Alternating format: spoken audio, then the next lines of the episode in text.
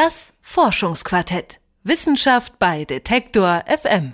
Eine neue Folge des Forschungsquartetts gibt es jetzt nicht mit meinem Kollegen Lars-Hendrik Setz. Nee, ich bin hier vertretungsweise. Mein Name ist Isabel Wob und Lars-Hendrik Setz wird bis auf weiteres das Forschungsquartett nicht mehr moderieren können. Aber zeitweise äh, bin ich also die Vertretung und heute beschäftigen wir uns auch mit einem Thema, das äh, mir persönlich sehr viel bedeutet. Denn ich würde jederzeit unterschreiben, dass der Hund der beste Freund des Menschen ist. Ich bin mein ganzes Leben mit Hunden aufgewachsen, habe nie schlechte Erfahrungen gemacht und ich hatte auch immer den Eindruck, und das habe ich auch heute noch, dass die Kommunikation sehr gut funktioniert hat. Also zwischen meiner Mutter und unserem Hund und dann eben irgendwann auch mit mir und unserem Hund. Und mit dieser Annahme bin ich nicht alleine. Also wie äh, die Menschen meine persönliche Beziehung zum Hund einschätzen, weiß ich nicht. Aber generell würde ich sagen, Hunde lesen ihre Menschen regelrecht. Die Veterinär Veterinärmedizinische Fakultät in Wien, die forscht an genau dieser Kommunikation und daran, wie Hunde eigentlich lernen. Und dabei haben die Forscher eine ganz besondere Sache entdeckt. Hunde zeigen nämlich offenbar Überimitation. Das ist eine spezielle Art des sozialen Lernens und dieses Ergebnis, das ist ziemlich revolutionär, denn diese Überimitation, die kennt man bis jetzt eigentlich nur vom Menschen.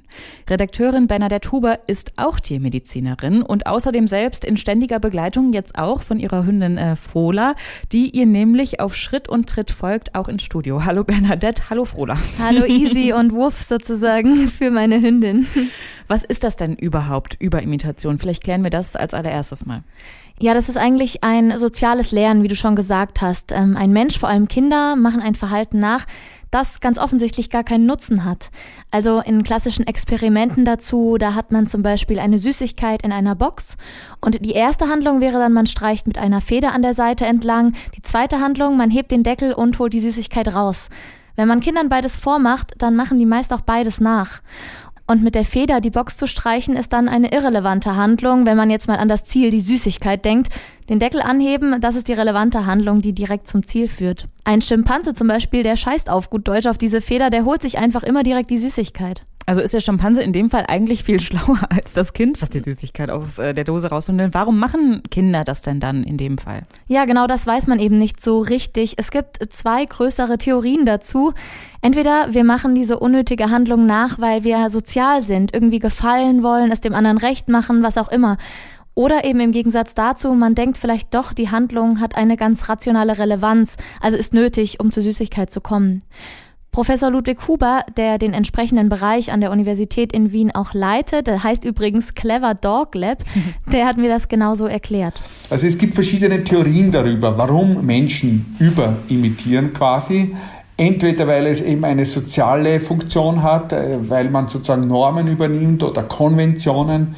Das könnte also schon sehr früh angelegt sein. Aber es kann auch sein, dass sie es kausal anders interpretieren, also dass sie auch die erste Aktion kausal verstehen.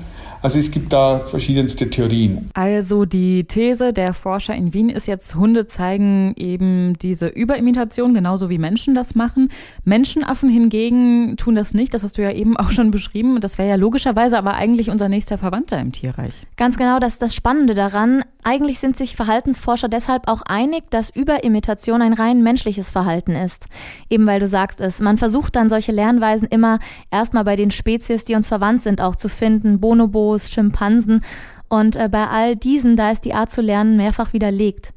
Zu Hunden, da gibt es schon vereinzelte Studien und die Ergebnisse aus den bisherigen kann man ja auch unterschiedlich auslegen. Meist ist es so, dass die Hunde Überimitation zeigen.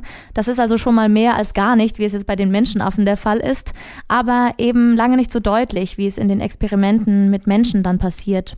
Und ja, jetzt eben die neuen Ergebnisse aus Wien. Ludwig Huber ist sich nach seinen Forschungsarbeiten jedenfalls ganz sicher, dass die Wissenschaft nochmal neu denken muss.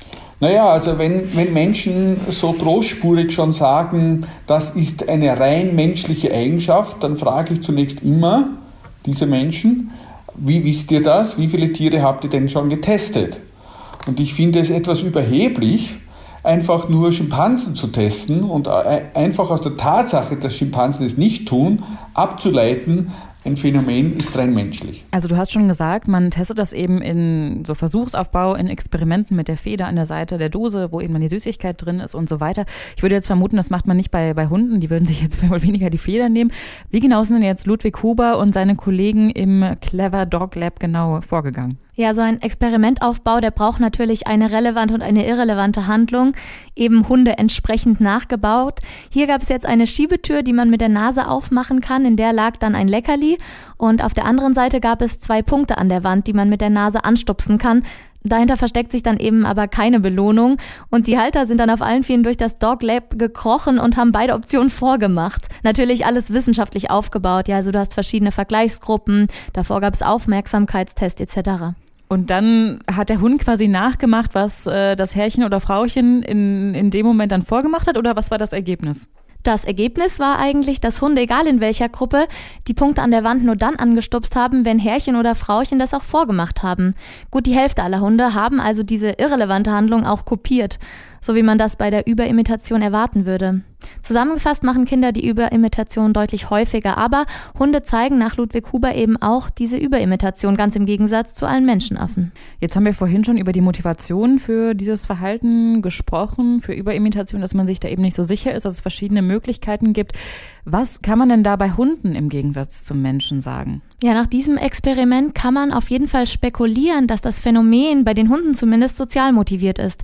Darin lag nämlich im Endeffekt auch die Idee der Studie. Ich dachte mir, dass Schimpansen überhaupt keine Veranlassung haben, etwas kausal vollkommen Irrelevantes äh, zu kopieren, nachzuahmen.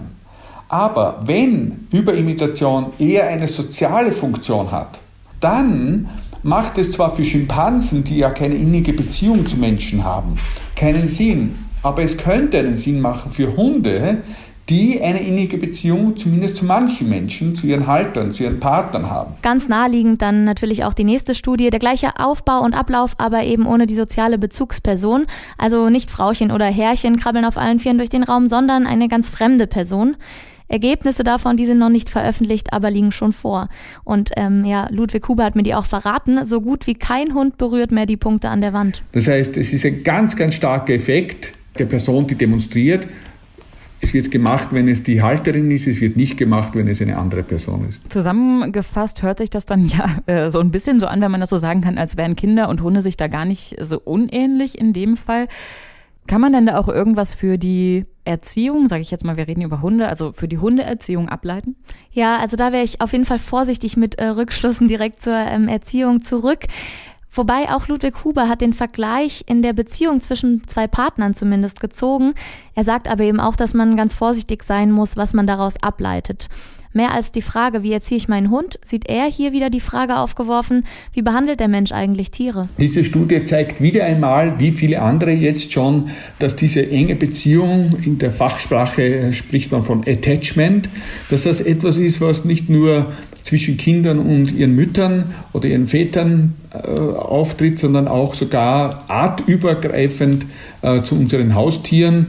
Und das ist also gerade für die große Frage der Mensch-Tier-Beziehung und der davon abgeleiteten Frage des Umgangs zu Tieren, der Tierethik insgesamt, ist das, glaube ich, schon ganz wesentlich. Das sagt Ludwig Huber, der herausgefunden hat, dass vielleicht auch Hunde Überimitation zeigen. Das ist ein Verhalten, das bisher eigentlich nur Menschen zugesprochen wurde. Und Bernadette Huber hat das Ganze für uns eingeordnet äh, und hier nochmal zusammengefasst. Danke, Bernadette. Ja, sehr gerne. Und wir hören uns auch in der nächsten Folge des Forschungsquartetts wieder. Ich habe eben schon gesagt, mein Kollege Lars-Hendrik Setz wird euch bis auf weiteres nämlich erstmal nicht mehr begleiten hier. Und bevor mein anderer, sehr netter und kompetenter Kollege Christian Erl hier das Ruder übernimmt, müsst ihr mit mir eben Vorlieb nehmen. In der nächsten Folge des Forschungsquartetts beschäftigen wir uns dann im weitesten Sinne mit Museumsbesuchen, denn wir schauen uns genauer an, was eigentlich in unserem Gehirn passiert, wenn wir uns Kunstwerke anschauen. Sehr interessantes Thema. Ich freue mich auf jeden Fall schon auf die nächste Folge. Mein Name ist Isabel Wob und ich freue mich außerdem auch, wenn ihr das nächste Mal einschaltet. Tschüss, bis dahin. Das Forschungsquartett. Wissenschaft bei Detektor FM.